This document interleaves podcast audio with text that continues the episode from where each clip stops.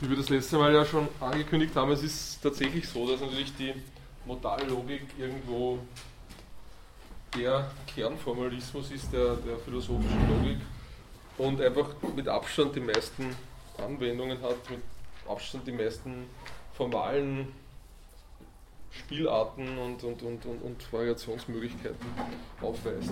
Wir haben das letzte Mal dann begonnen, ähm, in einer gewissermaßen skizzenhaft historischen Annäherung ähm, uns diesem heutigen Formalismus äh, der Modallogik zu nähern und sind als am Ende der, der letzten Einheit bei der Definition der Semantik der Modallogik durch Kripke gelandet.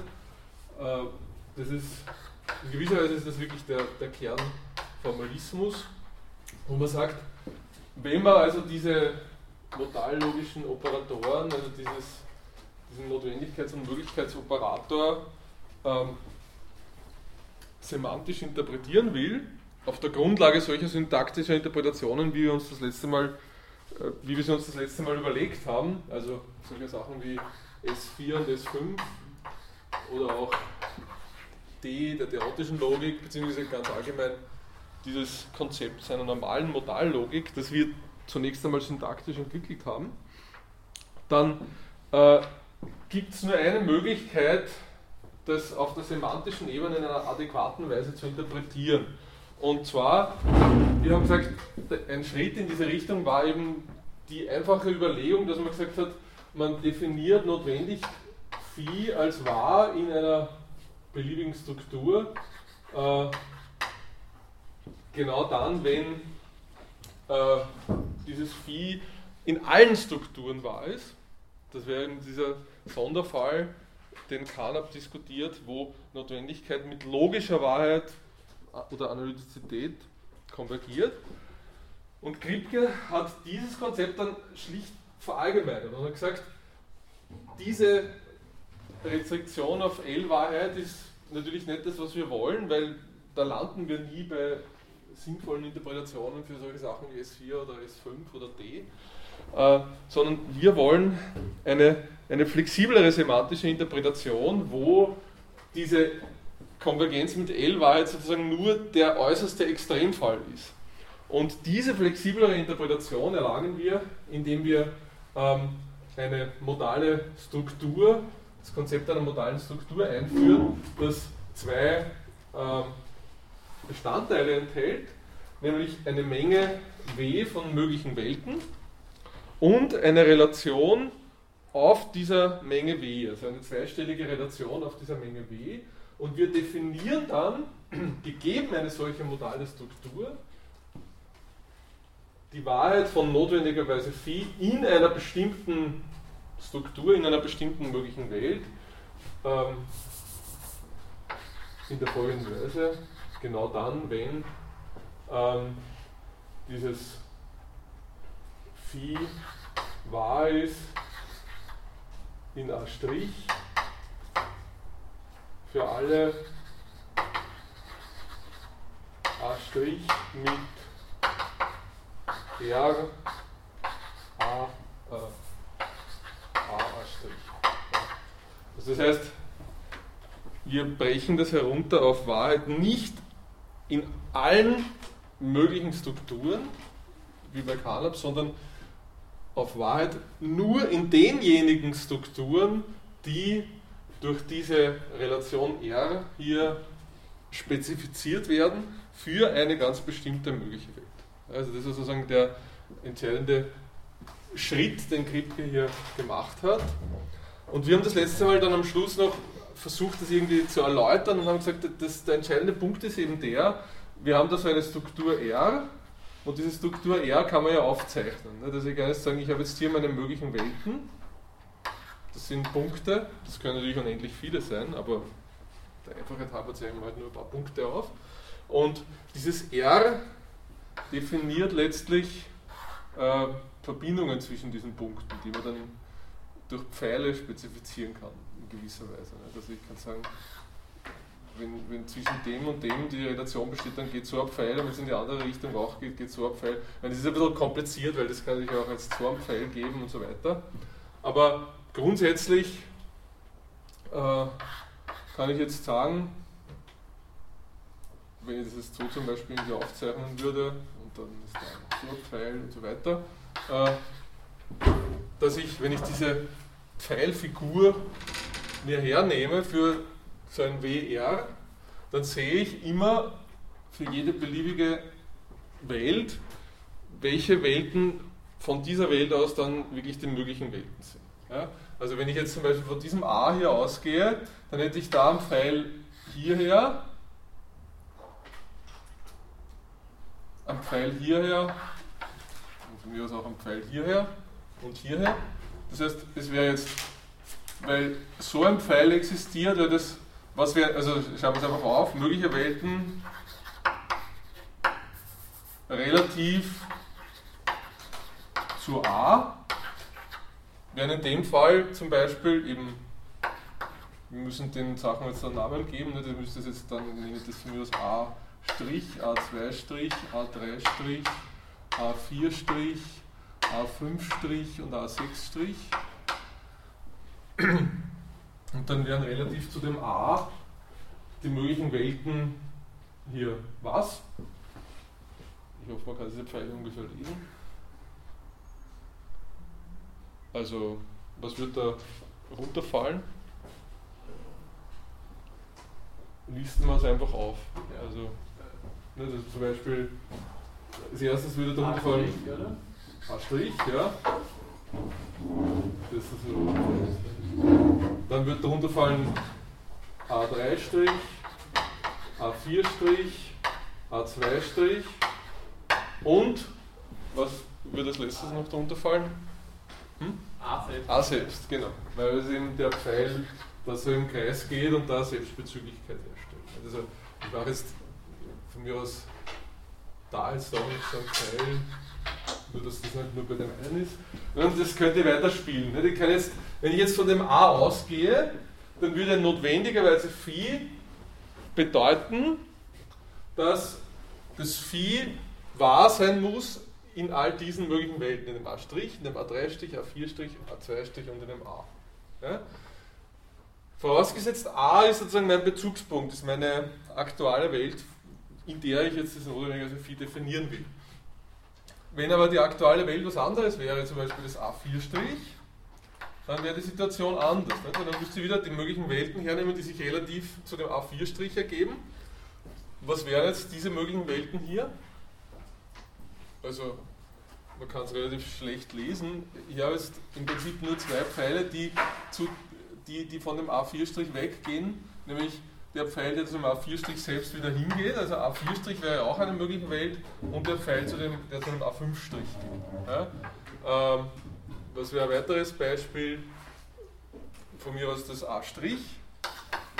Wenn ich von dem A' ausgehen würde, dann hätte ich da die Situation, dass ich nur eine mögliche Welt hätte, in dem Fall nämlich das A. Ja? Also das heißt, man sieht, das, das kann sehr unterschiedlich ausschauen, und insbesondere kann ein Unterschied beispielsweise darin bestehen, dass unter Umständen die Welt selbst, relativ zu der ich diesen Begriff definiere, gar nicht in den möglichen Welten drin sein muss. Ja? Wie das jetzt in, in diesem Fall von dem A' der Fall wäre. Ja? Im Fall von dem A' wäre nur dieses A als mögliche Welt definiert, weil es einfach nicht äh, reflexiv ist. In diesem algebraischen Sinn. Also das ist sozusagen nur, das soll wirklich nur diesen Formalismus erläutern. Wir haben jetzt irgendeine Struktur, eine, eine, eine Relation definiert, und diese Relation können wir uns aufzeichnen mit solchen Pfeilen, mit so einem Graben, und sehen dann aufgrund dieser Pfeile, was in jedem konkreten Fall einer möglichen Welt dann die relativ dazu definierten möglichen Welten sind. Was das im Detail bedeuten kann und was sozusagen welche welche Arten der, der, der Struktur da in welchem konkreten Fall sinnvoll sind, ist eine andere Frage. Das ist eine sehr schwierige Frage, die im Grunde genommen das Hauptsächliche ist, mit dem wir uns jetzt in den, äh, dieser und der nächsten und vielleicht auch der übernächsten Einheit befassen werden.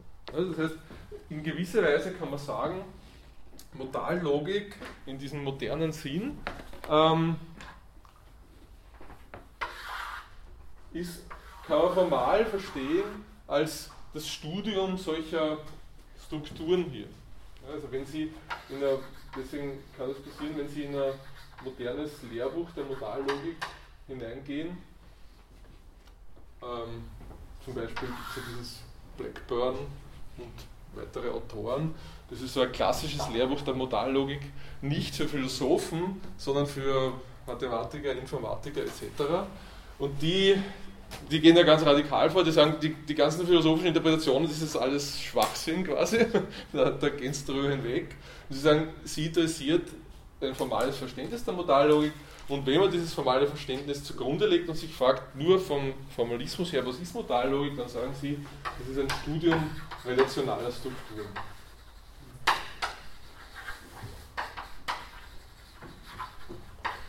Und was ist eine relationale Struktur? Eine relationale Struktur ist eben genau das. Das ist eine Struktur, die sich ergibt aus einer Menge und einer Relation über diese Menge.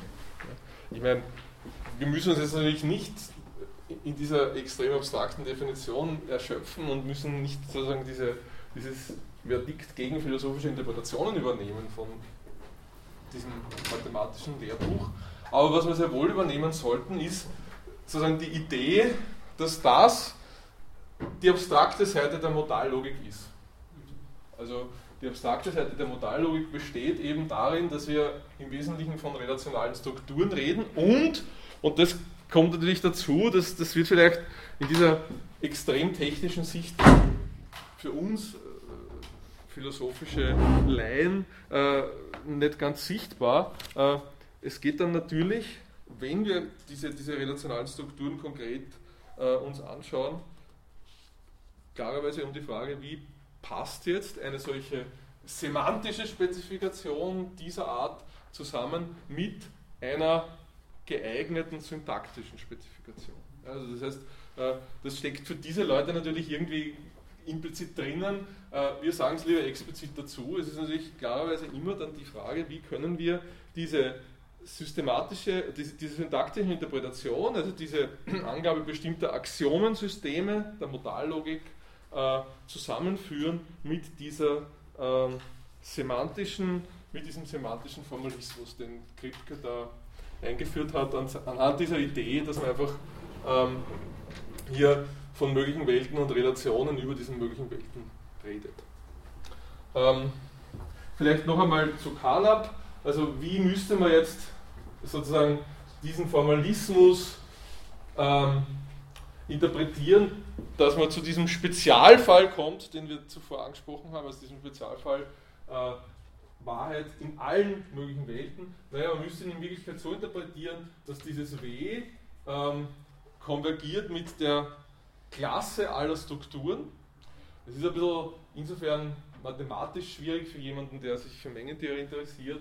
Wir reden hier normalerweise von einer Menge von Strukturen, und wenn wir aber alle Strukturen haben wollen, dann kriegen wir keine Menge mehr. Ja, weil die Struktur, eine Struktur kann immer auf einer beliebigen Menge basieren, und dadurch, dass es sowas wie die Menge aller Mengen nicht gibt, per Definitionen, als Grundlage der Mengentheorie, können wir sozusagen diesen allgemeinsten Fall eigentlich nicht wirklich angeben. Ja, also das heißt, wir müssten das irgendwie noch weiter verallgemeinern, was uns aber im Grunde egal sein kann. Wir sagen einfach, das geht, und müssten sagen, wir haben hier die Klasse aller Strukturen und haben dann eine Relation, die sozusagen ähm, total ist. Also eine Relation, die einfach alle Punkte hernimmt und von jedem Punkt zu jedem anderen Punkt immer am Pfeil zieht.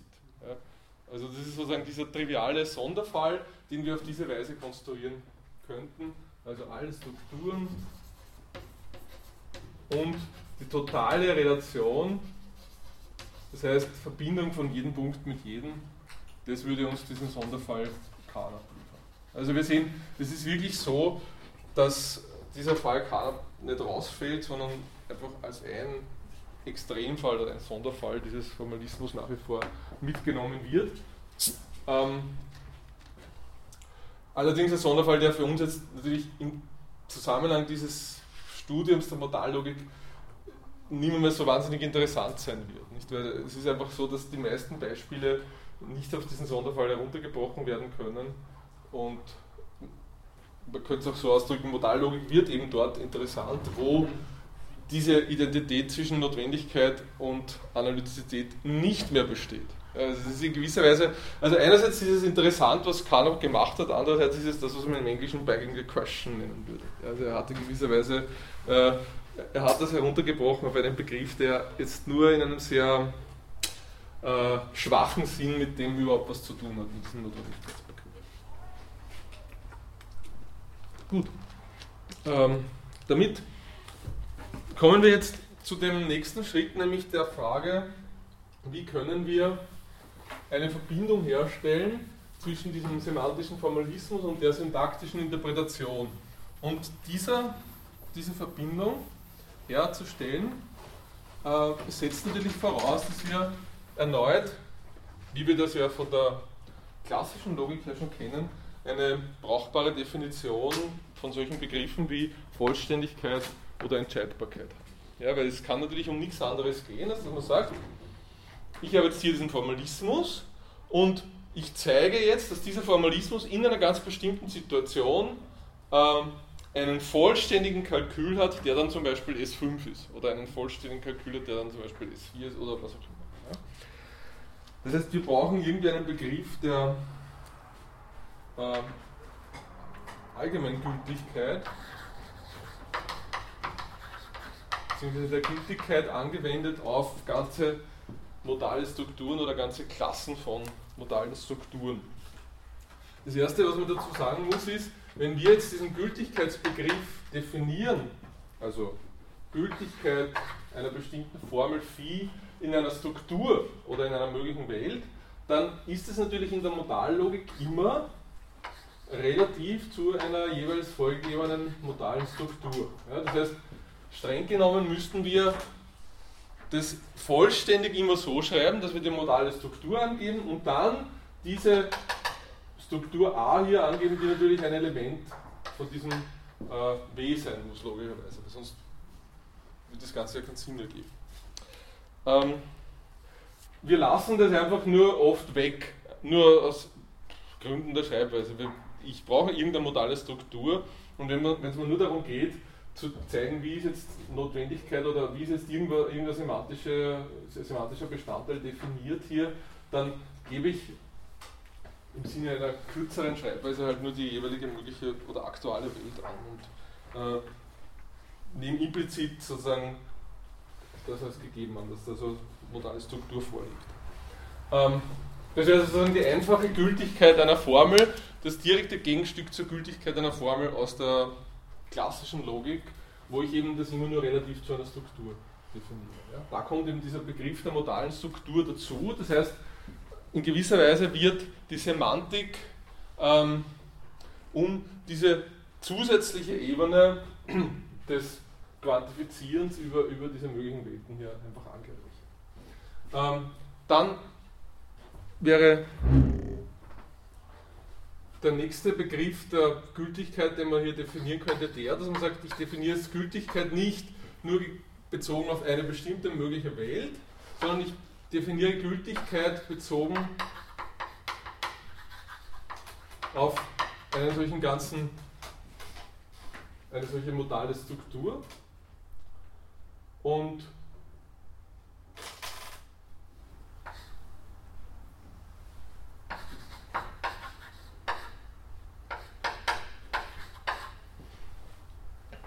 schreibt das dann so auf und das wäre dann nichts anderes als Gültigkeit in allen mo- möglichen Welten in dieser Struktur. Ja.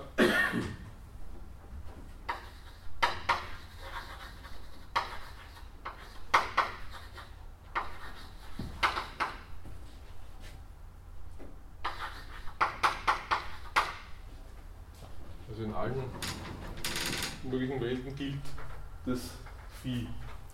Und der nächste Schritt der Verallgemeinerung wäre der, dass ich sage, ich habe L Gültigkeit, wobei das L einfach eine äh, ähm, als eine bestimmte Klasse von Strukturen ist,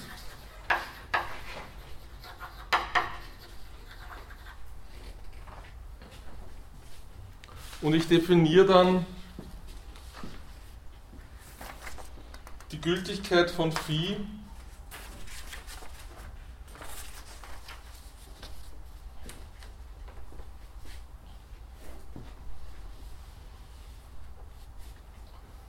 Also das heißt, E Gültigkeit, Gültigkeit von Phi in L bedeutet dann nichts anderes als äh, L R-Gültigkeit, ah, Entschuldigung, W R-Gültigkeit in allen W R aus L. Also das ist äh, ziemlich formaler Matsch jetzt, aber ähm, das bedeutet nichts anderes, als wir brauchen hier oft, meistens, eine noch abstraktere Ebene der Gültigkeit, nämlich eine Gültigkeit, die sagt, ich rede jetzt von Gültigkeit einer Formel, nicht nur in allen möglichen Welten einer Struktur, so, einer modalen Struktur, sondern ich rede von Gültigkeit einer Formel in allen möglichen Welten von allen modalen Strukturen, die zu einer bestimmten Klasse von modalen Strukturen gehören. Ja, das heißt, ich, ich brauche noch ein zusätzliches Abstraktionslevel, und das ist auch genau der Begriff, den wir dann meistens verwenden werden. Ja, das heißt, wenn wir äh, von bestimmten Modallogiken reden und, und von der sozusagen semantischen Interpretation bestimmter syntaktischer Konzepte der Modallogik, dann geht es eigentlich immer um diesen Gültigkeitsbegriff. Und zwar warum? Weil wir mit dieser Restriktion auf eine bestimmte Klasse von modalen Strukturen genau diese Ordnungseigenschaften, die wir da brauchen, einführen können. Ja, das heißt, wir nehmen dann zum Beispiel, wir werden es dann eh gleich sehen, ein L, wo in dem L alle modalen Strukturen drinnen sind, wo dieses R hier reflexiv ist. Oder alle modalen Strukturen drinnen sind, wo dieses R reflexiv und transitiv ist, et cetera et cetera. Ja? Das heißt, wir nehmen eine eingeschränkte Klasse von modalen Strukturen, und die Einschränkung erfolgt aber nicht auf der Ebene der Angabe von konkreten möglichen Welten, sondern diese Einschränkung erfolgt auf der Ebene der Angabe von abstrakten Ordnungsstrukturen, die, denen diese, diese modalen Strukturen genügen. Ja? Und ich meine, nur der Vollständigkeit halber, es wäre dann sozusagen die allgemeinste Form der Gültigkeit, äh, die, wenn man sagt, das Phi ist sozusagen überhaupt gültig, das würde dann einfach bedeuten, dass es L gültig ist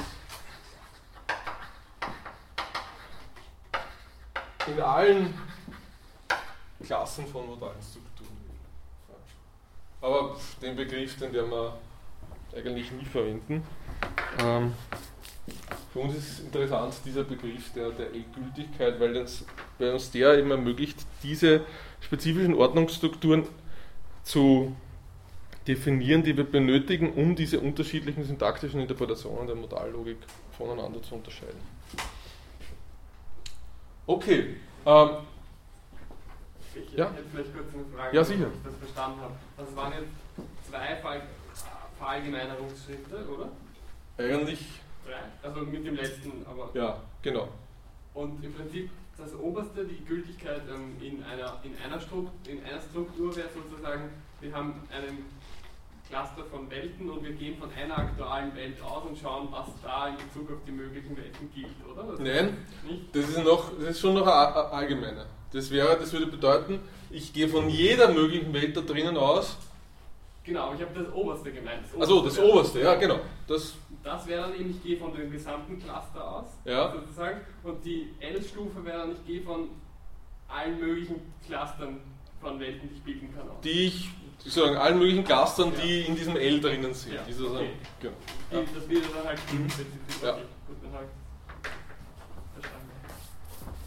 Und wie gesagt, der Zwischenschritt, den braucht man eigentlich nur, um diesen Begriff zu verstehen, den verwendet man eigentlich nie, weil was interessant ist, sind immer nur diese zwei Begriffe. Nicht? Also der eine Begriff ist natürlich der, der ist interessant, weil sehr oft geht es mir einfach nur darum zu sagen, ich habe jetzt einen so einen konkreten Frame und ich bin daran interessiert zu wissen, ob ein, eine bestimmte Aussage sozusagen faktisch notwendig wahr ist. Und, und das kann ich feststellen, indem ich einfach nachschaue, buchstäblich, ob für alle möglichen Welten gilt, dass diese Aussage dort stimmt.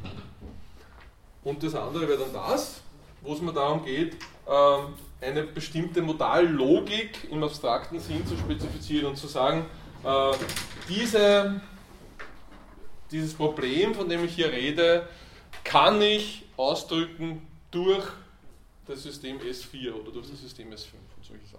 Ja? Machen wir jetzt so etwas, auch mal ein konkretes Beispiel, dass wir sagen, wir haben dir die Welt, die, die Welt, den Cluster gegeben, die aktuelle Welt, ähm, die Aussage, ist das jetzt gültig oder so? Ja, ja. Also in gewisser Weise, ich meine, ich weiß nicht, ob es konkret genug ist, was, was wir machen werden, aber es geht ja letztlich in diesen ganzen Diskussionen Zeitlogik, deontische Logik und so weiter, geht es ja nur um diese Frage. Es geht um die Frage, es geht, es geht nur um diese zwei Fragen, sagen wir es mal so. Es geht einerseits um die Frage, welche Logik ich verwende, das ist die abstrakte Frage, das heißt, welches Axiomensystem, und dann geht es natürlich um diese Frage, weil ich kann letztlich diese Frage, die abstrakte Frage, immer nur beantworten anhand konkreter Beispiele, ja, indem ich einfach sage, äh, so wie wir es zuerst aufgezeichnet haben, ich überlege mir, was, was bedeutet es zum Beispiel, dass diese Struktur hier diese und jene Eigenschaften hat. Und das sind dann, glaube ich, genau diese konkreten Beispiele, die Sie, die Sie meinen. Also wir werden, ich, ich glaube, wir kommen relativ bald heute noch äh, zu der, in, in, in, die, in die Lage, sowas äh, so etwas Ähnliches zu diskutieren. Sollte es nicht so sein, dann, dann, dann sagen Sie es bitte, also wenn es noch konkreter sein soll.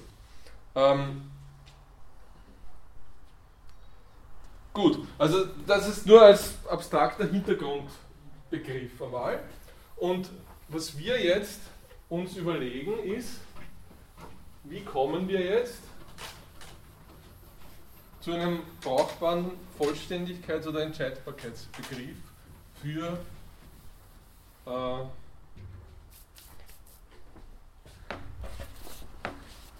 für die Modallogik. Und da kann man einfach sagen, ähm, wenn ich jetzt,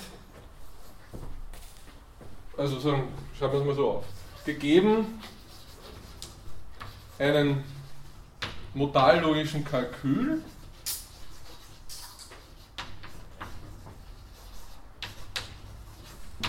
ich sage jetzt mal Sx, ja, also sozusagen nur paraphrasierend, diese Sache, dass man da S eins ist, S zwei ist, S drei, das kann nicht irgendwas sein. Äh, Sx ist gesucht eine Klasse L,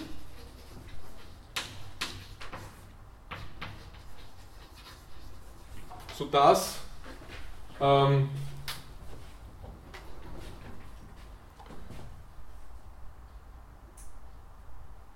Sx genau die L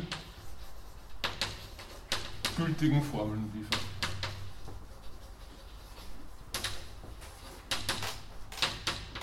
Ja, und das ist eben der modallogische Vollständigkeitsbegriff.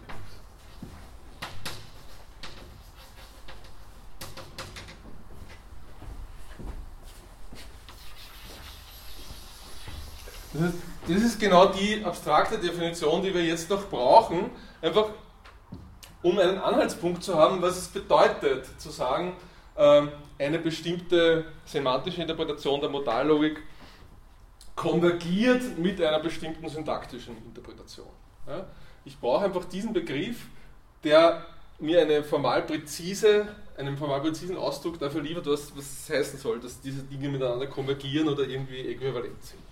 Das meint eben genau diesen Vollständigkeitsbegriff in dem Zusammenhang. Das heißt, ich muss eine, eine geeignete Klasse von modalen Strukturen finden, für die ich zeigen kann, wir machen das natürlich nicht, sondern wir sagen nur, das steht irgendwo in den Lehrbüchern drinnen, äh, diese Beweise stehen irgendwo in den Lehrbüchern drinnen, äh, dass diese L, diese Struktur, diese Klasse von modalen Strukturen L uns genau die semantische Interpretation liefert, die sozusagen dieser, diesen, diesem Kalkül S X entspricht. Ja? Und es zeigt sich dann, und wie gesagt, wir sagen da sehr wenig über diese metalogische Seite der Modallogik, es zeigt sich tatsächlich, dass also praktisch immer, wenn wir es mit einem System zu tun haben, das ähm, normale Modallogik ist, es auch die Möglichkeit gibt, wirklich so einen Vollständigkeitsbeweis zu führen. Also das heißt, wir haben da dieses Unvollständigkeitsproblem, so wie man das in der, von der Logik-Hörerstufe kennt, hat man da in der Form eigentlich nicht. Sondern das ist immer, wenn, wenn diese Modallogik irgendwie in den Bereich der äh, normalen Modallogik fällt, diese axiomatische Konstruktion, dann gibt es eben auch eine entsprechende Semantik, wo die dann tatsächlich vollständig ist. Also es ist diese, sozusagen diese gewisse Lückenhaftigkeit oder so, die man bei der Logik-Hörerstufe in Kauf nehmen muss, hat man in der Modallogik eigentlich praktisch nicht. Und zwar, der Grund dafür ist im Grunde auch relativ einfach gegeben.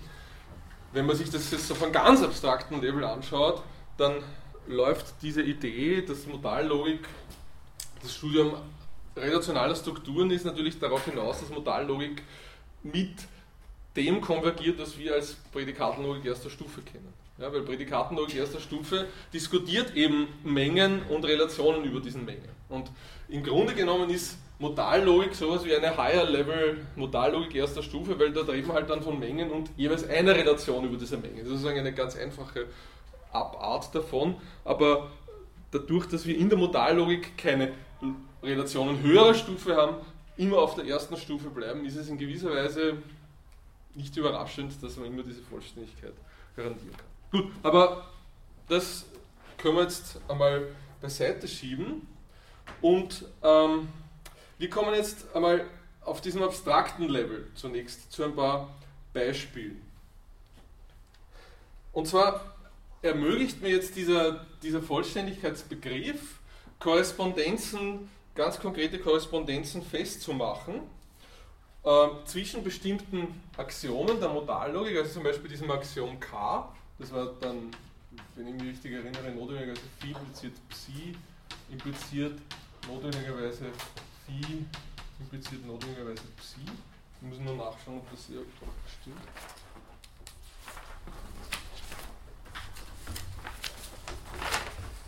Nur, dass ich da nicht irgendwas Falsches darstelle. Ja. Und jetzt sieht man, dass dieses ähm, K einfach damit konvergiert, dass dieses L einfach alle modalen Strukturen umfasst. Ja? Das heißt, ich muss diese Ordnungseigenschaften der, der Relation, die in den modalen Strukturen vorkommt, nicht einschränken. Und wenn ich nur diese Aktion K habe, dann ist es sozusagen einfach, das ist ein Nullsummenspiel. Ja? Das ist einfach diese Aktion K, das ja, wie wir letztes Mal gesagt haben, den Begriff der normalen Modallogik definiert, konvergiert einfach mit dieser Klasse aller, aller modalen Strukturen. Ähm, Wenn ich dann zum Beispiel das Axiom T einführe, das Axiom T, also notwendigerweise Phi impliziert Phi, dann ähm, konvergiert das damit, dass die Relation R in, einem bestimmten, in einer bestimmten modalen Struktur reflexiv sein muss. Ja? Und wenn man sich das jetzt überlegt, dann, ich meine, das erste, das muss man einfach so hinnehmen, wie es ist. Das ist relativ schwer, sich da was dazu zu überlegen, was, was griffig ist, auf den ersten Blick sichtbar ist. Aber dieser zweite Fall, den kann man sich natürlich ganz konkret überlegen und einsehen, dass es auch tatsächlich plausibel ist. Weil, was bedeutet Reflexivität? Reflexivität bedeutet ja nichts anderes, als dass das R auf sich selbst bezogen ist. Ja, das heißt, es muss für jede mögliche Welt immer der Pfeil zu sich selbst zurückgehen. Ja? Und es ist extrem naheliegend oder fast auf den ersten Blick klar eigentlich, dass das mit diesem Axiom zusammengehen muss. Nicht? Weil das bedeutet hier, wenn etwas notwendigerweise wahr ist, das heißt, wenn es in allen möglichen Welten gilt, dann gilt es auch in der aktualen Welt. Nicht? Und das ist im Prinzip dasselbe wie zu sagen, es muss diese Reflexivität vorliegen. Ja? Ist das nachvollziehbar? Also das heißt, ich meine, das ist auch jetzt, und diese Frage des Beispiels, das in gewisser Weise ist auch das ein Beispiel, nicht? Das Problem ist nur, das ist ein Beispiel, das sich noch auf diesem abstrakten Level abspielt und wo wir noch nicht auf den Level heruntergegangen sind, wo wir dann wieder konkrete Aussagen diskutieren können. Ja? Ähm, wenn wir das auf konkrete Aussagen umlegen wollten, dann würde Reflexivität was bedeuten? Es würde einfach bedeuten, dass wenn eine Aussage notwendigerweise wahr ist, dann muss sie auch wahr sein. Also das heißt, wenn Sie eine konkrete Aussage haben, wie zum Beispiel, äh, was weiß ich, notwendigerweise, äh, ich nehme es irgendeine Aussage, wo das offensichtlich gelten muss, ähm, notwendigerweise, keine Ahnung, was, was wäre so eine klassische Notwendigkeitsaussage, notwendigerweise gelten irgendwelche Naturgesetze oder so. Also wenn ich sage, notwendigerweise E ist mc Quadrat. Wurscht, das ist einfach nur als, als äh, Catchword für diese Naturgesetze, dann ist meine Interpretation dieser Aussage, notwendigerweise gilt es ein Naturgesetz, also notwendigerweise gelten alle Naturgesetze, auf jeden Fall so, dass diese Notwendigkeit für mich zwar sicher auch bedeutet, dass es irgendwelche anderen möglichen Welten gibt, also irgendwelche Welten, irgendwelche Situationen, die von unserer verschieden sind, wo dann die Naturgesetze auch gelten würden. Es bedeutet aber noch viel mehr natürlich, und das steckt da irgendwie implizit drinnen, dass dieses E S M C-Quadrat auch in unserer möglichen Welt gelten muss. Ja? Also das heißt, dieser Reflexiv- diese Reflexivitätseigenschaft wäre sozusagen bei so einer ganz elementaren Interpretation von Notwendigkeit äh, auf jeden Fall etwas, das wir annehmen müssen. Ein Gegenbeispiel, das ist, wir haben es das letzte Mal schon diskutiert, wenn Sie sich erinnern, wie wir über diese deontische Logik angesprochen haben. Ein Gegenbeispiel wäre dagegen diese Sache der, der deontischen Logik, wo man sagt, äh, ich definiere jetzt nicht Notwendigkeit im, im Sinne dieser klassischen Interpretation, sondern ich interpretiere den Notwendigkeitsbegriff hinsichtlich des Begriffs des, des Sollens und ähm, also ich sage so, soll, was weiß ich, man, jemand soll nicht stehlen.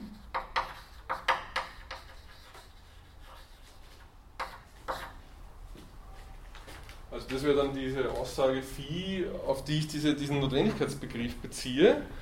Dann ist ganz klar, dass in dem Fall ich diese Reflexivität nicht annehmen kann.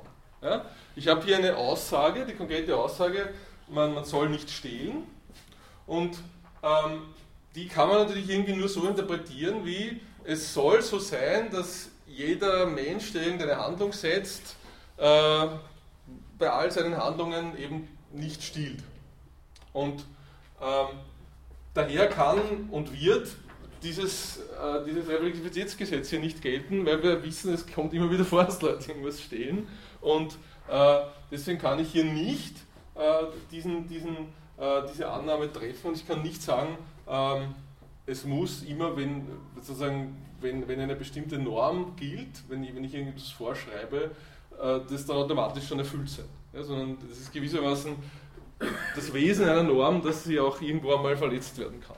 Und es ist keine Voraussetzung, dass, dass, dass alles dieser Norm auch automatisch gehorcht.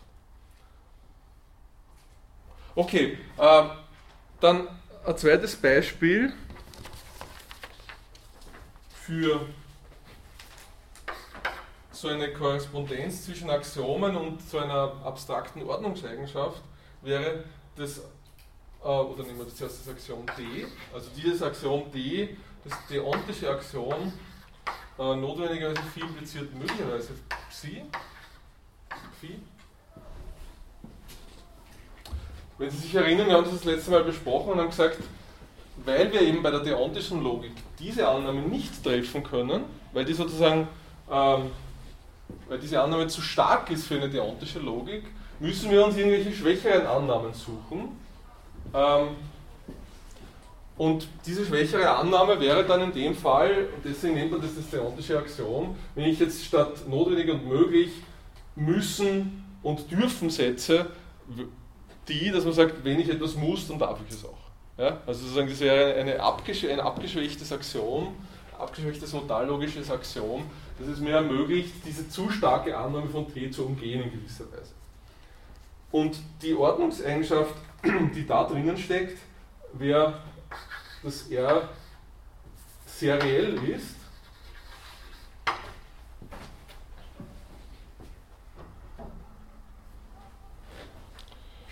Und was bedeutet das?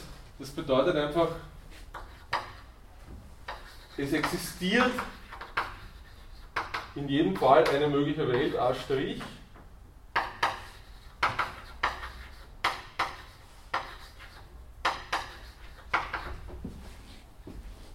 die relativ zu einer bestimmten aktuellen Welt möglich ist. Ja? Das heißt, es gibt keine Situation, wo ich eine mögliche Welt habe, relativ zu der es einfach überhaupt keine möglichen Welten gibt.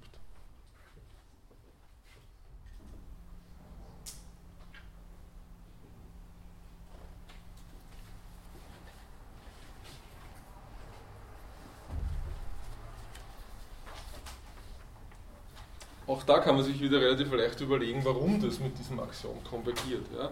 Ich kann einfach sagen, wenn ich dieses Axiom habe, wenn Notwendigkeit Möglichkeit impliziert, dann bedeutet das, ist es gleichbedeutend damit zu sagen, äh, es muss immer eine mögliche Welt geben. Ja? Weil sonst wäre, wenn, wenn es nämlich eine Situation geben würde, wo es keine mögliche Welt gibt, in diesem Sinn, dann wäre dieser Notwendigkeitsbegriff trivialisiert, nicht? Weil dann wäre ja, dann wäre das ja für alles erfüllt, weil ich hätte dann keine, keine, keine Formel, die ich herauspicken, die, die, die, die ich hätte keine mögliche Welt, zu der ich relativ das einschränken könnte. Ja? Und diese Trivialisierung verhindert man eben durch dieses Axiom, beziehungsweise durch diese Serialitätsannahme. Und so weiter. Ja? Also ich, ich möchte jetzt nicht, wenn es vielleicht wenn wir noch ein, wie ist das mit dem S fünf, wenn wir noch ein Axiom dazu nehmen. Aber ist dieses Axiom dann speziell für die deontische Logik quasi eingesetzt worden? Genau, ja. Okay. Auf jeden Fall, weil eben die Grundidee ist, man muss sich einmal überlegen, gibt es irgendein Axiom bei einer Zeitlogik, bei einer deontischen Logik, das ich auf jeden Fall annehmen muss, beziehungsweise, dass es mir irgendwie ermöglicht, diese Logik von einer anderen Logik zu unterscheiden. Und da landet man relativ automatisch bei diesem deontischen Axiom. Weil es ist einfach, sozusagen, es ist eine Annahme, die jeder akzeptiert und die aber immerhin stärker ist wie gar keine Annahme. Ja? Also es ist sozusagen immer noch mehr, als wenn ich nur dieses K voraussetzen würde. Und nachdem aber das T nicht geht, als Annahme, die man sonst ja bei fast jeder äh, Modallogik ansetzen würde, äh, ist es wirklich fast sowas wie ein auszeichnendes Merkmal der, der deontischen Logik. Aber darauf kommen wir noch zurück. Wir, wir, wir kommen ja eh zu einer Diskussion dieser einzelnen Logiken, wo wir uns dann sozusagen das ganz konkret anschauen werden, was es da für verschiedene Axiomatisierungsmöglichkeiten gibt. Äh, ja, vielleicht noch das Axiom vier, das haben wir letztes Mal ja auch aufgeschrieben, also dieses eigenartige Axiom, wo man dann gesagt hat, naja, irgendwie klingt es nicht unplausibel, aber andererseits fängt der Kopf ein bisschen zum Rauchen an, wenn man sich überlegt, warum. Also dass sozusagen notwendigerweise Phi, notwendigerweise, notwendigerweise Phi impliziert. Ähm, dieses Axiom ist, und das ist schon interessant, weil das irgendwie vielleicht ein bisschen klarer macht, was es für einen Sinn haben kann, äh, gleichbedeutend damit, dass es eher transitiv ist. Ja? Also es ist im Prinzip klar, ne? Wenn Sie jetzt, man kann sich das ja aufzeichnen, wenn ich sage, ich, ich komme jetzt von da, von A nach A' und dann von A' nach a zwei', dann würde ich mit notwendigerweise Phi, wenn ich von A ausgehe, einmal das A' erreichen und von dem A' aus würde dann mit notwendigerweise notwendigerweise Phi das a zwei' erreichen. Ja? Das heißt, dieses Axiom impliziert auf jeden Fall, dass dieser Pfeil da auch vorhanden ist. Ja? Transitivitätseigenschaft. Und das ermöglicht uns tatsächlich äh, schon auf dieser Ebene, würde ich sagen, dieses Axiom, das auf dieser Ebene zunächst sperrig ist, recht gut zu verstehen. Weil, wie wir dann sehen werden, bei dem ersten Beispiel für Modallogik, das wir diskutieren, nämlich die Zeitlogik, ist diese Transitivitätseigenschaft etwas, das in dem Kontext, nämlich in der Zeitlogik, was extrem wichtig ist. Weil in der Zeitlogik, wenn ich jetzt sage, ich definiere ähm, Notwendigkeit im Sinne von etwas ist in aller Zukunft gültig, wenn wir diesen Operator verwenden, dann muss das natürlich bedeuten, dass wenn ich jetzt diese Zukunftssituation habe, ich, ich, etwas, ist, etwas gilt in, in, in hundert Jahren, dann darf es nicht nur in hundert Jahren gelten, sondern es muss auch in zweihundert Jahren gelten und es muss auch in tausend Jahren gelten und in zehntausend Jahren und so weiter. Ja, das heißt, diese Transitivitätseigenschaft, die bei anderen Interpretationen vielleicht überhaupt nichts ist, wo man sagt, das ist irgendwie naheliegend, also sozusagen bei dieser Standardinterpretation, sagen, ja, was ist jetzt transitiv, ist die Frage, ja? Schwer zu sagen, ist im Fall der Zeitlogik auf jeden Fall was extrem Naheliegendes. Und deswegen kommt man dann gewissermaßen automatisch zur Gültigkeit dieses Axioms. Ja, man sagt, das Axiom, auch wenn es jetzt für sich genommen vielleicht nicht sehr anschaulich ist, aber es muss einfach gelten, weil ich weiß, dass dieses Axiom nichts anderes ist als der axiomatische Ausdruck der Transitivitätseigenschaft. Ja, das heißt, ich gehe da in die umgekehrte Richtung vor. Ich, ich lege da fest, das will ich und dann gibt dann das Axiom. Ja? Ich habe noch eine Frage. Ähm, jetzt kommt davor, äh, das ist also ein, ein Axiom, das ähnlich äh, aussehen würde wie das T. Wäre zum Beispiel aus Phi folgt möglich Phi. Ja. Das ist doch genauso, dass es bei der deontischen Logik nicht gelten würde. Ja. Würde das äh.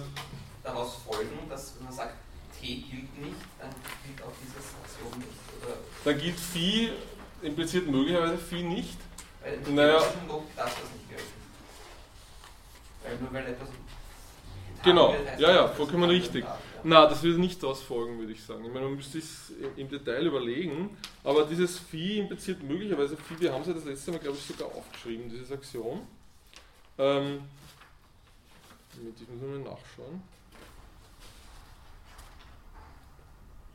Na, Phi impliziert notwendigerweise möglicherweise Phi. Ich meine, im Prinzip, Phi impliziert möglicherweise Phi.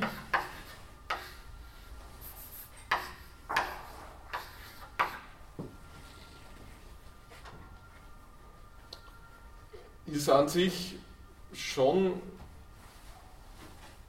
ein relativ starkes Axiom, würde ich sagen. Also es ist zumindest nicht so, das konvergiert, wie Sie ganz richtig sagen, nicht mit diesem Axiom, auch wenn es vielleicht auf den ersten Blick ähnlich ausschauen würde. Und ähm,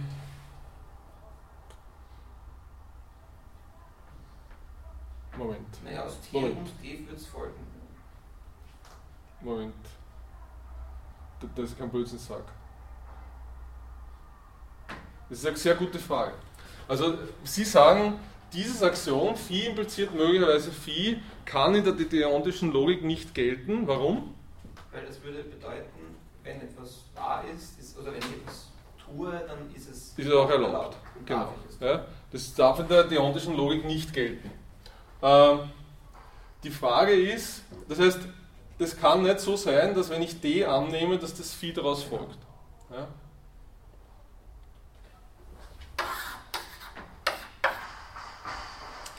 Aber und es wäre eben schön, wenn das heißen würde, wenn T nicht gilt, gilt auch das nicht, weil T gilt ja eben in der Deontologie. Ja, genau. Das heißt, das gilt nicht.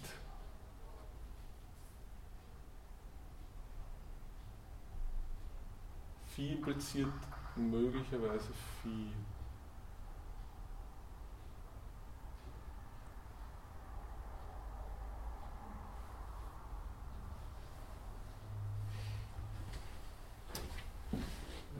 Frage, ob man das sagen kann.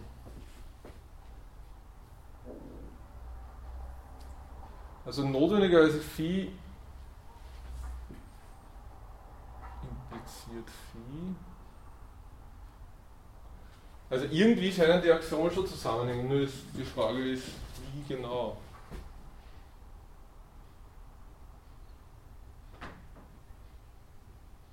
Wenn das Phi gilt,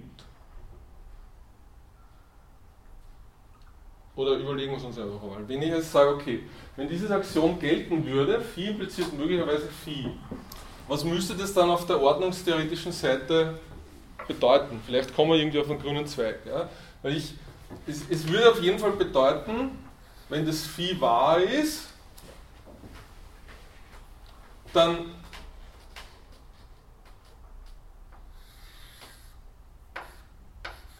muss es möglich sein. Das heißt, es, es konvergiert irgendwie mit der Reflexivität auf jeden Fall. Ne? Das, das heißt, äh,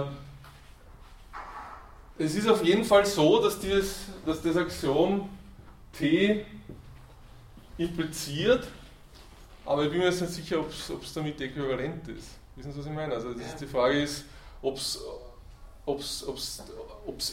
äquivalent ist mit T, also ob, sozusagen, ob man das T einfach durch dieses Axiom ersetzen kann, oder ob das ein stärkeres Axiom ist als das T. Das müssen wir sich überlegen.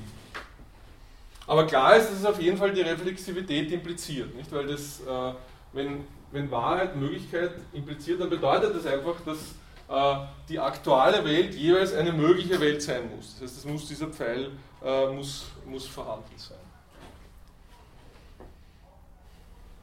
Das heißt, es, was auf jeden Fall auch gilt, ist, es ist ein Ausdruck, und das, ist, das haben Sie ganz, ganz völlig richtig erkannt, es ist ein Ausdruck dieses Sachverhalts, äh, dass, äh, dass, dass sozusagen Wahrheit und Norm nicht in einem direkten Zusammenhang miteinander stehen können. Nicht? Und insofern äh, ist das auf jeden Fall eine alternative Möglichkeit, zumindest ein Axiom zu finden, wo ich sage, genau das, das in anderen Logiken gilt, gilt hier nicht. Aber ich, kann es, ich bin jetzt hundertprozentig sicher, vielleicht lassen wir es mal im Raum stehen.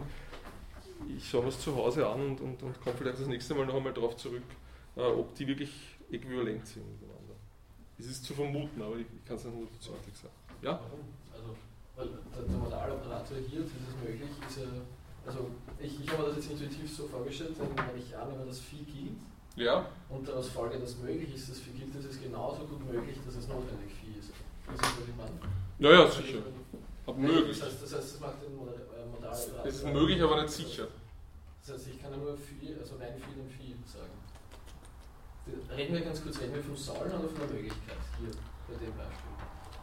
Wir reden von der Frage äh, also des Zusammenhangs von möglich und Sollen. Ja, das sind einfach, letztlich ist Sollen und Möglichkeit sind ja nur zwei inhaltliche Interpretationen des formal selben Dinges, nämlich dieses Operators.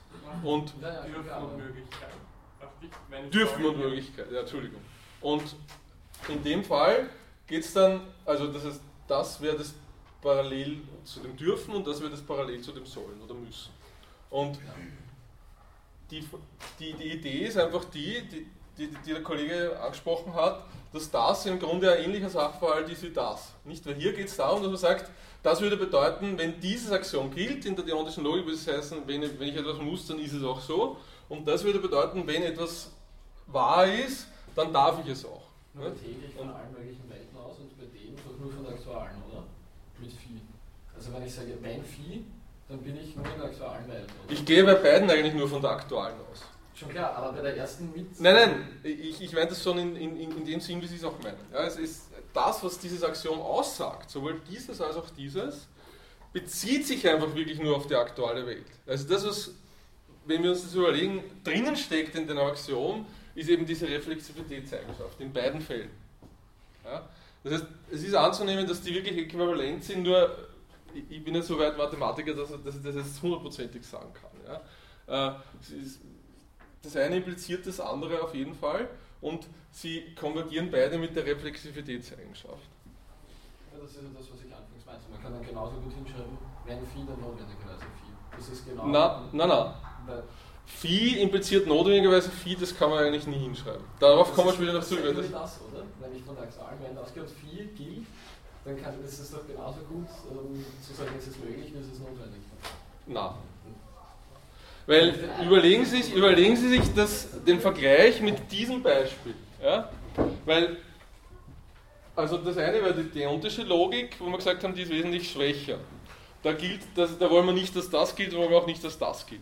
Das andere wäre aber das Beispiel, wo man irgendwie intuitiv diesen klassischen Notwendigkeitsbegriff anwenden kann, zum Beispiel Naturgesetz. Ja? Und ich sage jetzt, äh, notwendigerweise...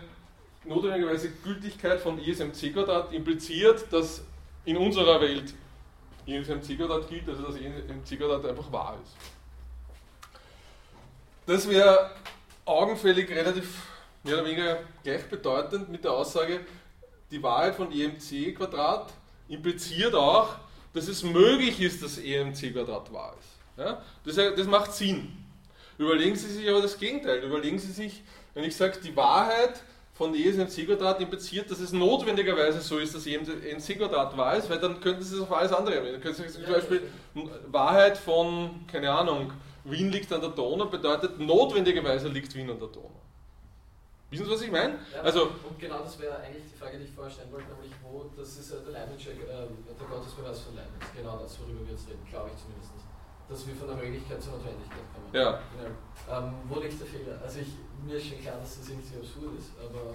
Ähm, ah, okay, ja. Also Sie wollen wissen, warum kann, warum impliziert, warum ist dieses Axiom nicht gleichbedeutend mit diesem Axiom? Phi impliziert notwendigerweise. Genau. Das, ich kann es nur ordnungstheoretisch mir überlegen. Also das... ist ja ganz augenscheinlich was viel Schwächeres, weil das bedeutet einfach nur, dass die Ordnungsrelation reflexiv sein muss. Das würde aber bedeuten, dass letztlich jede mögliche Welt reflexiv ist. Nein, das bedeutet, das, also sagen wir so, dass dieses Axiom bedeutet, die Ordnungsrelation ist, ist reflexiv und ich, ich kann aber von der möglichen Welt, das kann auch hunderttausend andere mögliche Welten geben, ja? Also ich kann jetzt, ich komme von dieser möglichen Welt A, komme ich zu ihr selber, aber ich komme auch zur Welt A' und ich komme auch zur Welt A zwei'. Und genau das wäre aber ausgeschlossen, wenn dieses Axiom gelten würde. Ja?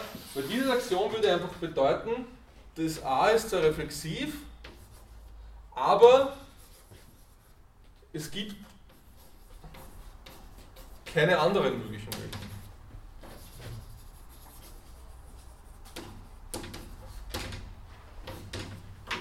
Wissen Sie, was ich meine? Es kann keine anderen möglichen Welten geben, weil sobald es irgendeine andere mögliche Welt gibt, äh, wäre dieses, dieses Prinzip verletzt. Weil würde ich irgendeine Aussage finden, die gilt zwar in der aktuellen Welt, gilt aber nicht in der anderen Welt. Ja? Und daher kann dann Phi impliziert, notwendigerweise Phi nicht mehr gelten, es würde aber immer noch Phi impliziert möglicherweise Phi gelten. Also das heißt, das Phi impliziert notwendigerweise Phi ist ein Axiom, das in manchen Situationen, was ich zuerst gesagt habe, war Blödsinn, dass das trivialisierte Logik ist. Entschuldigung, das war ein Fehler von mir. Das ist in manchen Fällen sinnvoll. Wir werden ein konkretes Beispiel kennenlernen, wo es sinnvoll ist, nämlich die epistemische Logik. Ja? In der epistemischen Logik ähm, könnte man unter Umständen zum Beispiel annehmen, dass wenn etwas wahr ist, dann glaubt man auch daran oder so. Das wäre unter Umständen ein mögliches Prinzip der epistemischen Logik. Das würde die epistemische Logik zwar völlig trivialisieren, aber man, man könnte es in irgendeiner Form äh, in den Raum stellen. Und dann schaue ich mir das aber an und dann sehe ich, okay, na gut, das trivialisiert die Sache. Das heißt, es ist eine Logik, die funktioniert, die mir aber letztlich nur zeigt, dass eine bestimmte Annahme einfach relativ wenig Sinn ergibt. Aber das ist eine sehr gute Frage. Also das ist einfach, es ist, es ist eine, eine ganz wichtige Feinheit und ein, ein wesentlicher Unterschied, einfach zu verstehen, was, was diese beiden Axiome unterscheidet. Und das kann eben, man muss dann eben in dem Fall von der deontischen Logik weggehen und wieder zu dieser anderen Interpretation zurückgehen, um den Unterschied zu verstehen. Weil in der deontischen Logik würden eben beide Fälle keinen Sinn ergeben. War das halbwegs eine Antwort auf die Frage? Wäre auch die Antwort, inwiefern der Leipziger Ausbeweis von Leibniz ähm, zu kritisieren ist. Kann ich das so merken? Oder? Puh, so weit möchte ich mir jetzt aus dem Fenster lehnen. Also wie, was, was meines ist nochmal ganz konkret mit Gott. Also es gibt, ich glaube, das sind fünf Schritten aufgebaut, dass das sicher immer arbeitet. Der erste Schritt ist ja immer, ähm, ähm, was ist das? Wenn es möglich ist, dass Gott existiert und so weiter und so weiter, fünfter ja. Schritt, dann ist es notwendig, dass Gott existiert. Ja. Ähm, mit genau den Sachen halt über, über fünf Seiten. Ähm, und ähm, wer war der Detlef dann? Oder wer war das? Bei dem habe ich. Ja, genau. Und der meinte halt, dass das unglaublich schwierig ist und ähm, nicht wirklich widerlegbar in der Erfahrung. Ja, das ist auch, ich meine, es ist ja auch, es gibt diesen Gödel zum Gottesbeweis und der ist irgendwie, zumindest mit dem verwandt, glaube ich. Es ist sicher nicht so, dass er einfach da so eine, so eine Annahme reinsteckt. Ja?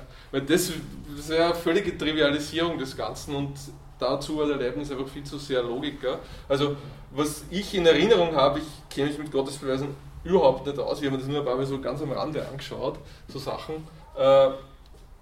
Es geht da einfach darum, dass man sagt, man schafft irgendwelche Bedingungen, sehr wohl natürlich axiomatische Bedingungen, aber nicht so simple axiomatische Bedingungen, die es mir dann ermöglichen, aus der Möglichkeit auf die Notwendigkeit zu schließen. Ja, also das heißt, ich sage, das ist, ich weiß, das ist ja, glaube ich, älter wie Leibniz in Wahrheit, geht das nicht auf Descartes schon zurück oder so? Also diese Sache, dass man sagt, ich, ich, Gott, sozusagen in so einer Argumentation, also man schließt zunächst einmal aus, dass, dass die Aussage, dass es unmöglich ist, dass Gott existiert, wahr ist, schließt daraus, es ist möglich, dass Gott existiert, und dann knüpft man bestimmte, dann, dann führt man aber weitere Axiome ein auf, die, auf, diese, auf, auf der Ebene solcher Plausibilitätsschlüsse, und am Schluss kommt man halt dann auf diesen Notwendigkeitsschluss. Ja. Aber es funktioniert sicher nicht über das Axiom. Also ich weiß zwar nicht warum, aber ganz sicher nicht.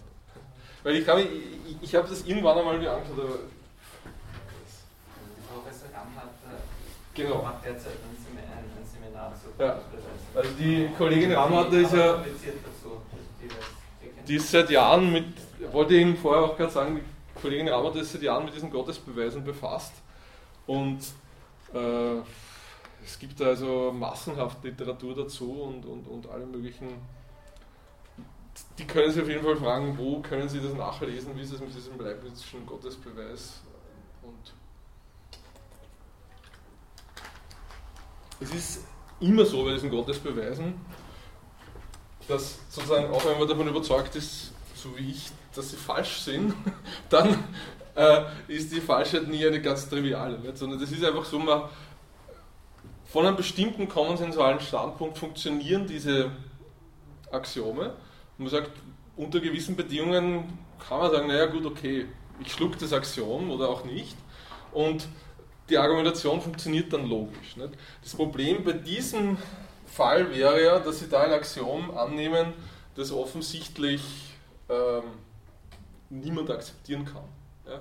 Sie würden ja da Annahme stecken, wo jeder sofort sagt, das ist völlig absurd. Also ich schließe ja nicht aus der äh, Wahrheit die Notwendigkeit, sondern allenfalls aus der Möglichkeit die Notwendigkeit, und das ist eine viel schwächere Sache. Und auch das setze ich nicht als Axiom an, sondern ich bring einfach Begründungen dafür, warum dieses Axiom oder warum dieses, diese Sache dann als Theorem gelten soll in meiner Argumentation. Ja? Ist noch kurz Zeit? Bis vor kurzem. Ja, sicher. Gesagt, das ist ganz, also das darf man nicht machen. Das weiß nicht, das ist, weiß nicht, ob es für so etwas auch einen Ausdruck wie falsch gibt oder das Axiom macht sinnlos, haben Sie glaube ich gesagt. Aber wo geht man dann aus? Weil Sie haben, ja genau. Aber Sie haben vorher auch das mit den Clustern so aufgezeigt und wenn ich das aufgezeichnet, wenn ich das richtig verstanden habe. Gibt es ja auch dann diese Ebene, wo man sagt, es gibt die und die mögliche Welten und wenn man den Ansatzpunkt hat, es gibt nur eine mögliche Welt, dann passt das vollkommen zusammen ja. Und wo ist dann der Ansatzpunkt, dann kann man alles schlüssig argumentieren und es kommt dann darauf an, von welchen möglichen Welten geht man aus oder von welchen Aktionen geht man aus. Oder wenn Sie sagen, es gibt immer nur eine mögliche Welt, mhm. ja, nämlich die aktuelle, dann ist es genau das Axiom, das Sie brauchen. Aber wenn das mein Glaube ist, dann ist irgendwie... Dann das ist eh okay, ja. Das, ja, Glaube, also es geht ja entweder Glaube oder es, sozusagen die, die, die Situation. Ich sage jetzt, ich habe diese Situation, wo ich genau diesen, ähm, diese, die ich genau auf diese Art und Weise formalisieren kann, nämlich zu sagen, es gibt immer nur eine mögliche Welt, nämlich die aktuelle. Wenn es Sinn macht, sozusagen eine, eine, eine Problemstellung auf diese Situation herunterzubrechen, dann haben wir genau diese Modallogik, die durch dieses Axiom ausgedrückt ist.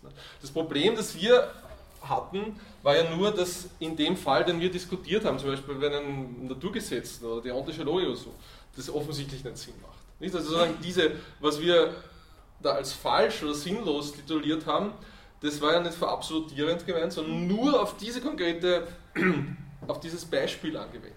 Nicht? Also was wäre zum Beispiel äh, eine Situation, wo, wo Sie sagen würden, das würde gelten?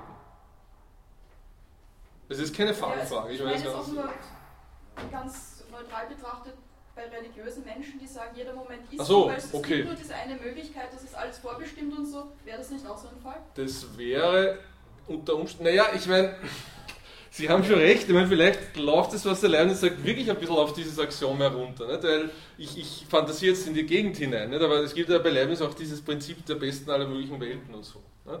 Also das heißt, es könnte natürlich schon sein, dass insofern, also vielleicht ist es ja gar nicht so, vielleicht haben Sie völlig recht, ja. Man müsste dieses nur, wir, wir, wir, wir fantasieren es einfach nur in der Gegend herum, ja. Aber eine Strategie, sich einen Gottesbeweis zu überlegen, wäre die, dass ich sage, ich folgere aus der Wahrheit auf, auf die Notwendigkeit oder so äh, und setze das einmal als Axiom an, weil ich sage, Modallogik oder der Begriff der Notwendigkeit muss insofern gewissermaßen trivialisiert oder, oder äh, auf einen ganz konkreten Spezialfall heruntergebrochen werden, als ich sage, es gibt immer nur eine mögliche Welt, nämlich unsere.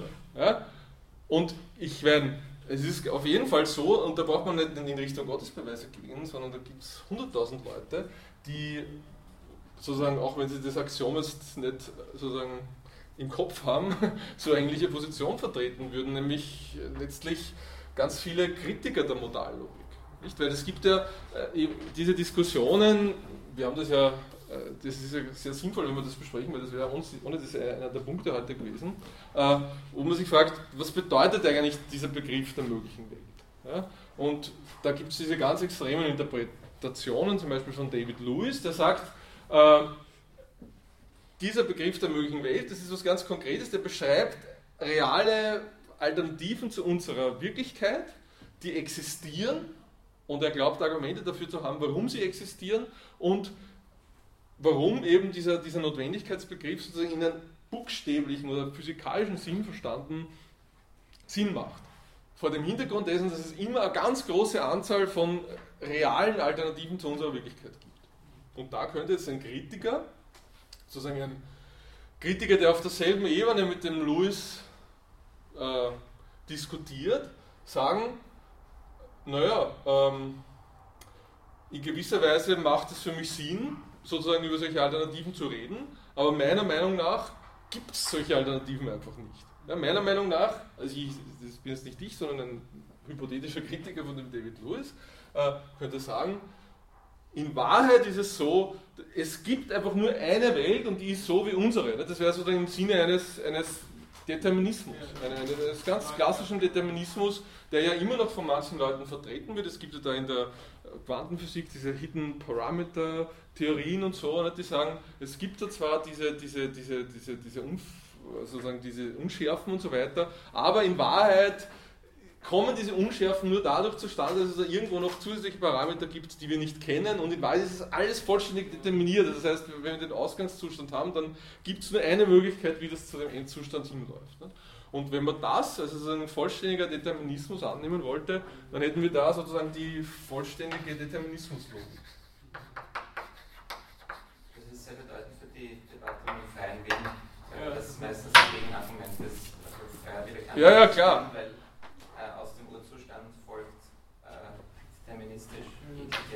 Genau, ich meine, das ist zum Beispiel der Grund, warum empiristische oder positivistische Philosophen, also ich, ich habe das in Erinnerung, weil ich es unlängst gelesen habe, dieser Thomas Henry Buckle, ein ganz berühmter ähm, Historiker, gesagt hat, für ihn folgt sozusagen aus seiner Überlegung zur Geschichte, dass diese ganze Sache mit dem freien Willen vollkommener Blödsinn ist, weil eben dieser Determinismus gilt. Ne? Und, und, und sozusagen, ähm, das ist eine Interpretationsmöglichkeit, ähm, dieses, dieses Determinismus. Die allerdings dann äh, von, von, von vielen abgelehnt worden ist, die gesagt haben, wir sind zwar für den Determinismus, glauben aber trotzdem an den freien Willen. Also das ist eine, eine komplexe Debatte. Ja, es gibt andere, Debatte. Die den freien Willen dann eben in diesem totalen Zufall oder den Unschärfen erkannten. Ja, das sowieso, nicht, aber das ist ja eh klar. Ich meine, sozusagen vor dem heutigen, vor dem Hintergrund dieser ganzen Entwicklungen im zwanzigsten. Jahrhundert sagt man, naja, es ist ja eigentlich eh, das ist ja irgendwie gar nicht so weit aus der Luft gegriffen zu sagen, das ist alles irgendwie zufällig und unser Wille ist insofern frei, als er zufällig ist. Nicht?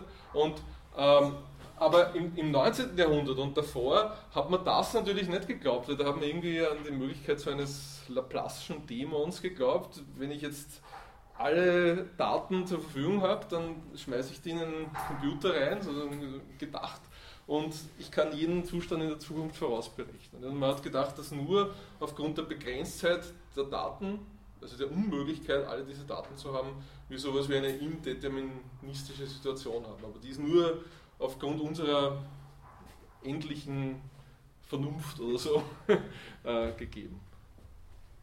Also da gibt es viele Abschattierungen und Abstufungen, aber wenn wir so wollen, also wir hätten jetzt da quasi so eine Art Determinismuslogik äh, erfunden, indem wir sagen, dieses Axiom, das konvergiert eigentlich ziemlich gut mit der Annahme eines Determinismus. Wie es ist mit Gottesverhältnissen, das ist eine andere Frage, also ob man das da anwenden kann, bin ich mir gar nicht so sicher. Also das das müsste man müssten sich noch im, im Detail anschauen. Ähm, Aber wie gesagt, also die Kollegin Ramwart ist auf jeden Fall eine gute Adresse, die kennt diese, diese Sachen alle sehr gut. Was ist die Gottesbeweise? Ähm, gut, dann gehen wir noch ein Stückchen weiter, wir haben ungefähr eine Viertelstunde.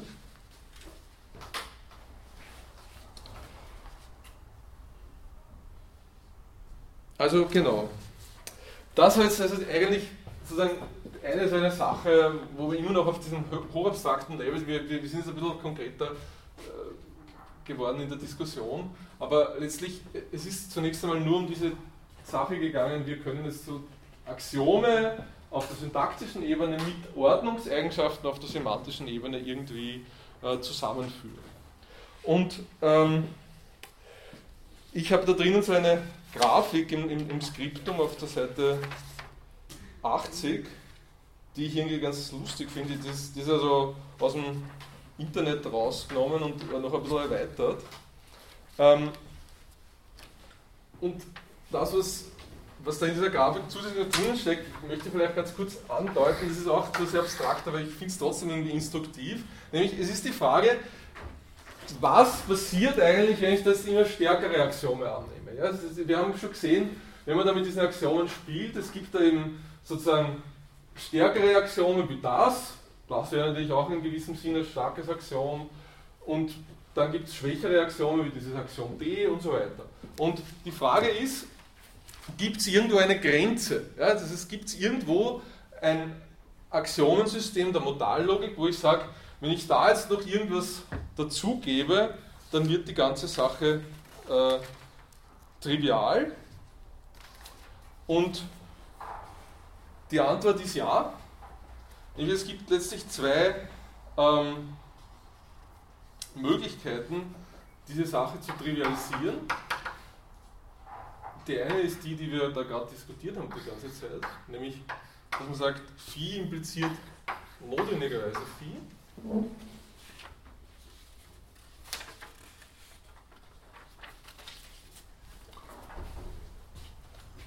Das ist entweder diese Aktion Trief und die andere wäre die, dass ich einfach sage, für jedes Phi gilt notwendigerweise.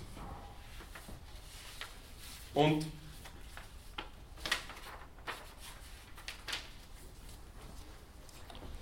ohne dass es jetzt sozusagen eine Widerlegung dieser, dieser Annahmen ist, ist es auf jeden Fall so, ähm,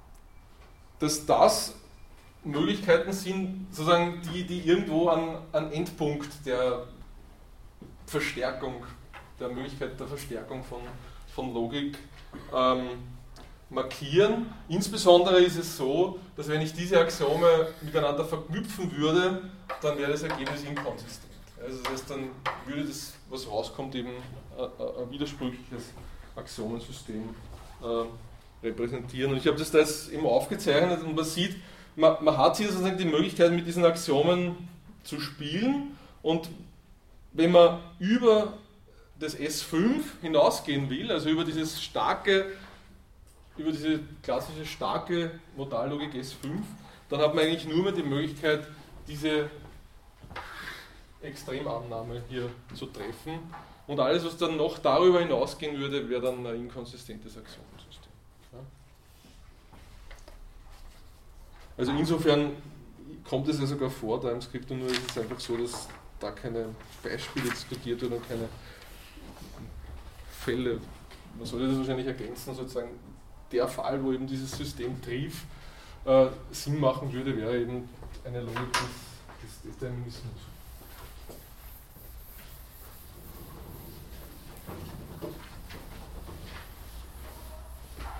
Ja, dann hat irgendeine Idee vielleicht, wo das Sinn machen könnte, dass man sagt, weil das ist ja wieder offensichtlich was anderes. Ne? Dass ich sage, in dem Fall würde ich ja nur unter Anführungszeichen sagen, wenn etwas wahr ist, dann ist es auch notwendigerweise wahr.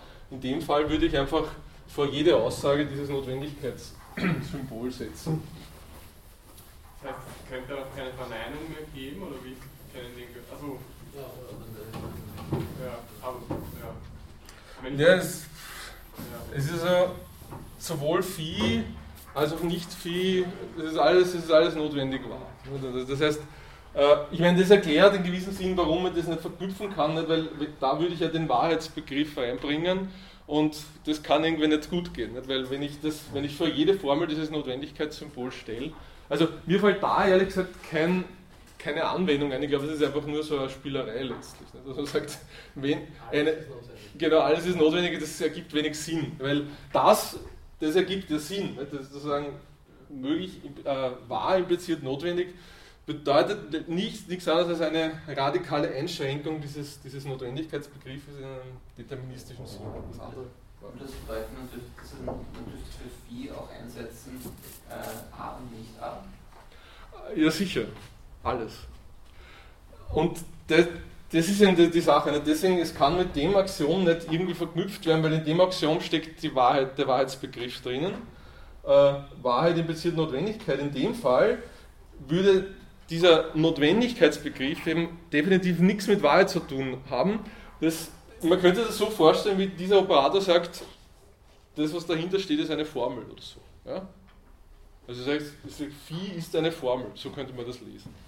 Wenn es sobald es eine Formel ist, habe ich auch diesen Operator. Das ergibt keinen Sinn, das ist, nur, äh, das ist einfach nur ein, ein, eine technische Möglichkeit, die sich aus dieser Struktur der Modallogiken erschließen lässt, und ist nur insofern instruktiv, als man sieht, man hat irgendwo da so eine Obergrenze an Möglichkeiten, wie man noch stärkere Annahmen einführen kann, und irgendwann einmal landet man entweder bei einer von diesen zwei Annahmen oder überhaupt bei einem inkonsistenten System. Bitte? Für ein inkonsistentes System? Ja, das ist ein System, das an Widerspruch drin, drinnen hat. Ne? Das heißt, es muss da sowas drinnen stehen wie notwendigerweise Phi und ein anderes Axiom, das sagt nicht notwendigerweise Phi. Und dieser Widerspruch ermöglicht mir dann, dass ich jede Folgerung setzen kann. Ne? Weil wir sind ja im Bereich der klassischen Logik, und wenn der Widerspruch drinnen ist, dann haben wir eben das Problem, wir, wir können alles ableiten. Und dadurch, dass ich hier aber, ich habe da noch keinen Widerspruch, weil da ist ja nicht sowas, das ist einfach nur, das ist halt irgendeine Formel, und ich setze immer einen Notwendigkeitsoperator davor, das, der sagt einfach überhaupt nichts aus. Das ist, das ist einfach nur... Genau, aber ich, dadurch, dass dieser Notwendigkeitsoperator, also in die Formel könnte es, es, es würde in dem Fall wie zum Beispiel eben Phi und nicht Phi. Das würde genauso gelten. Ja?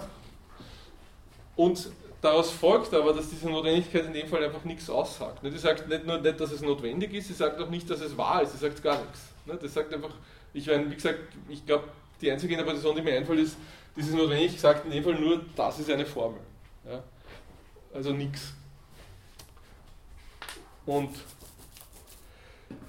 vielleicht könnte man sich irgendwie auf einem ganz abstrakten Level überlegen, wie das doch einen Sinn hat.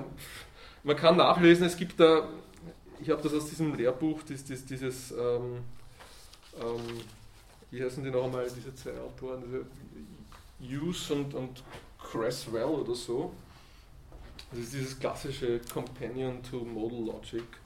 Die, die, die führen es da ziemlich weit aus.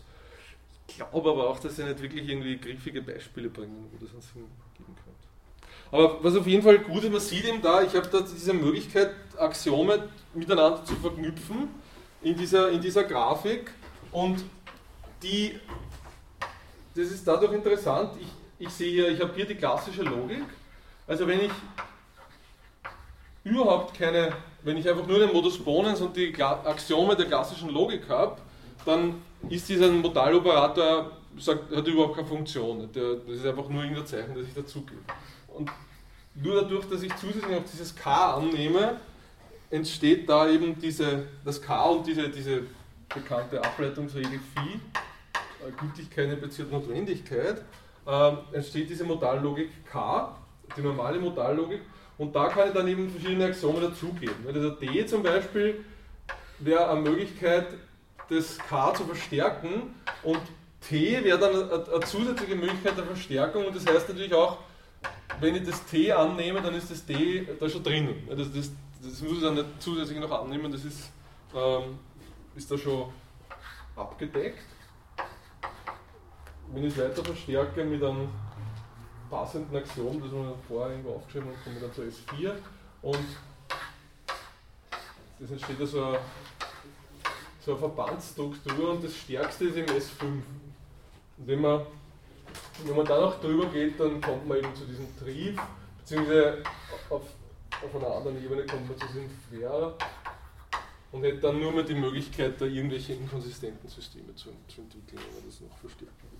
Und de, interessant ist es nur deswegen, weil das wirklich zeigt, dass abgesehen von diesen Möglichkeiten, wo höchstens eine sozusagen in einem ganz eingeschränkten Sinn äh, philosophisch interessant ist, nämlich gewissermaßen als Ähm, als eine Variante, wo man sagt, ich, ich lehne, ich, ich weise sozusagen die, die, die Sinnhaftigkeit von Modallogik generell zurück, äh, ist es wirklich so, dass also dieses S fünf das stärkste modallogische System ist. Also es gibt da, ich, ich kann da nicht noch irgendwelche sinnvollen Axiome dazufügen, ohne eben bei diesem Trief zu landen.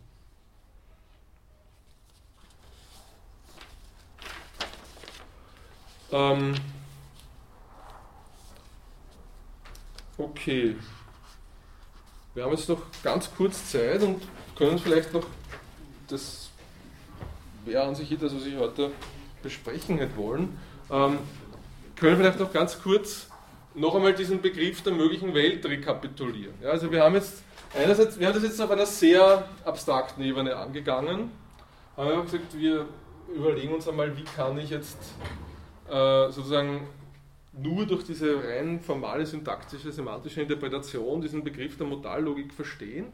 Das, was wir dann das nächste Mal machen werden und das übernächste Mal, ist, dass wir uns dann konkrete Beispiele anschauen für so Modallogiken, also Zeitlogik, deontische Logik, epistemische Logik. Und in all diesen Beispielen wird der Begriff der möglichen Welt eine bestimmte Rolle spielen. Und wir werden sehen, es ist auch dadurch interessant, sich diese Beispiele anzuschauen, weil dieser Begriff der möglichen Welt da jeweils eine sehr unterschiedliche Rolle spielt. Ja? Also sozusagen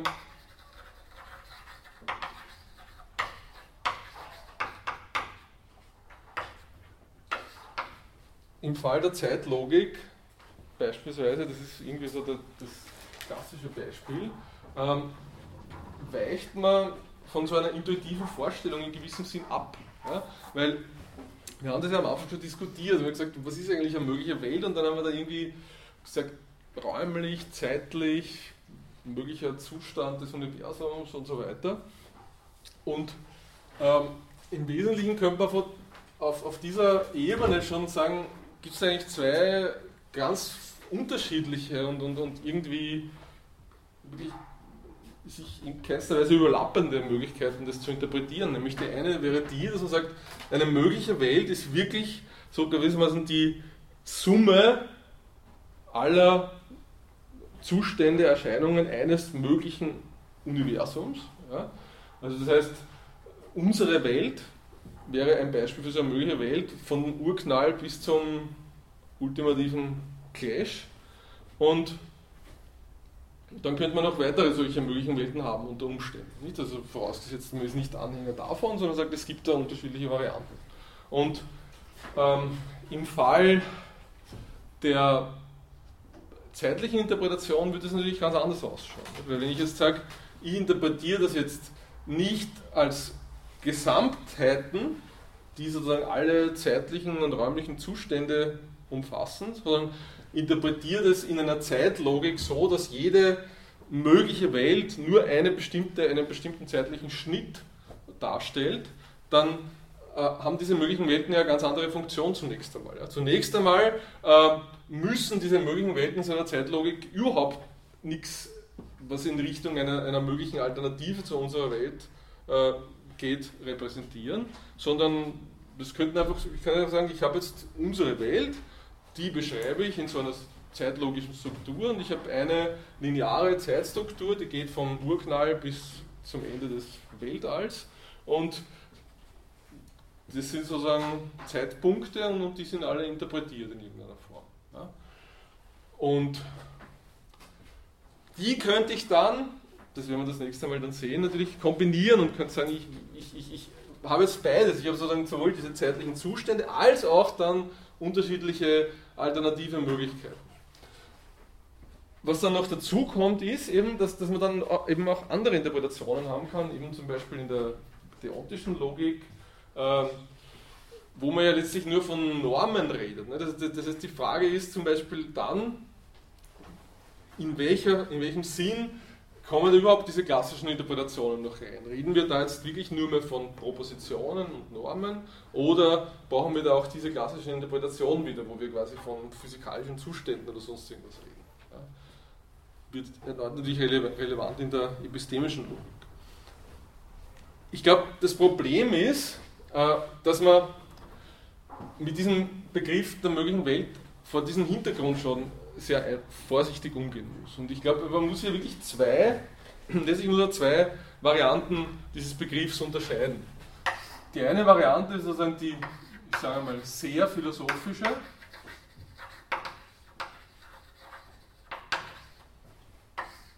und die andere ist die nicht so sehr philosophische.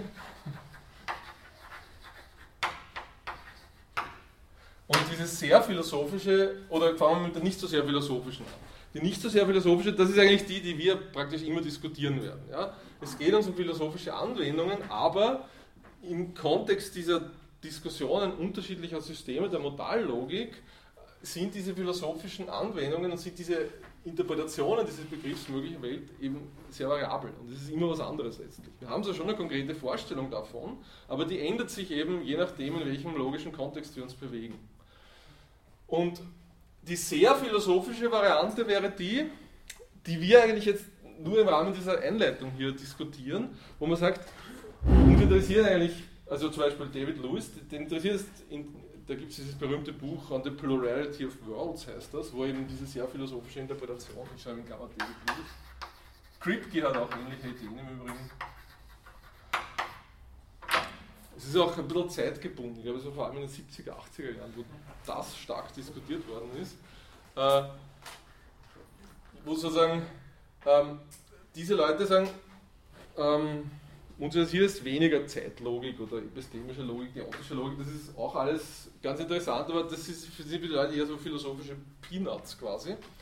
Und die sagen, sie sind wirklich daran interessiert, zu entscheiden von einem philosophischen Standpunkt im höchsten metaphysischen Sinn, gibt es sowas wie Alternativen zu unserem Universum und wie können wir vor dem Hintergrund der Existenz solcher Alternativen ebenso Begriffe wie Notwendigkeit und Möglichkeit verstehen und, und, und diverse andere Dinge. Ja? Und ähm, ich will hier nichts für oder gegen diese sehr philosophische Interpretation sagen, wohlgemerkt. Ich möchte einfach nur sagen, es ist für uns immer wichtig, diese zwei Dinge zu unterscheiden. Weil ich glaube, eins muss man auf jeden Fall sagen, diese sehr philosophische Interpretation, auch wenn man sie jetzt nicht buchstäblich glaubt, und ich glaube, es gibt halt nur mehr ganz wenige Leute, die es wirklich buchstäblich glauben, sie sagen, Lewis hat recht, es gibt da diese vielen möglichen Welten und so Sachen, äh, ist auf jeden Fall trotzdem sinnvoll als, als heuristischer Hintergrund der diverser Diskussionen. Ja, weil ich einfach sage, es ist sozusagen in einem Sinn, wie Lewis das eben nicht verstehen wollte, nämlich als Metapher, ist es extrem brauchbar und extrem sinnvoll. Und äh, also ich glaube, also dass sozusagen auch die Polemiker gegen diese ganzen Interpretationen da insofern sicher auf dem Holzweg gewesen sind, als die ja dann vielfach gesagt haben, dieses ganze Gerede über mögliche Welten, das ergibt alles überhaupt keinen Sinn und das, das geht alles nur sozusagen, das, das ist ein völlig fiktionaler Diskurs und so und das, das, das bringt alles nichts.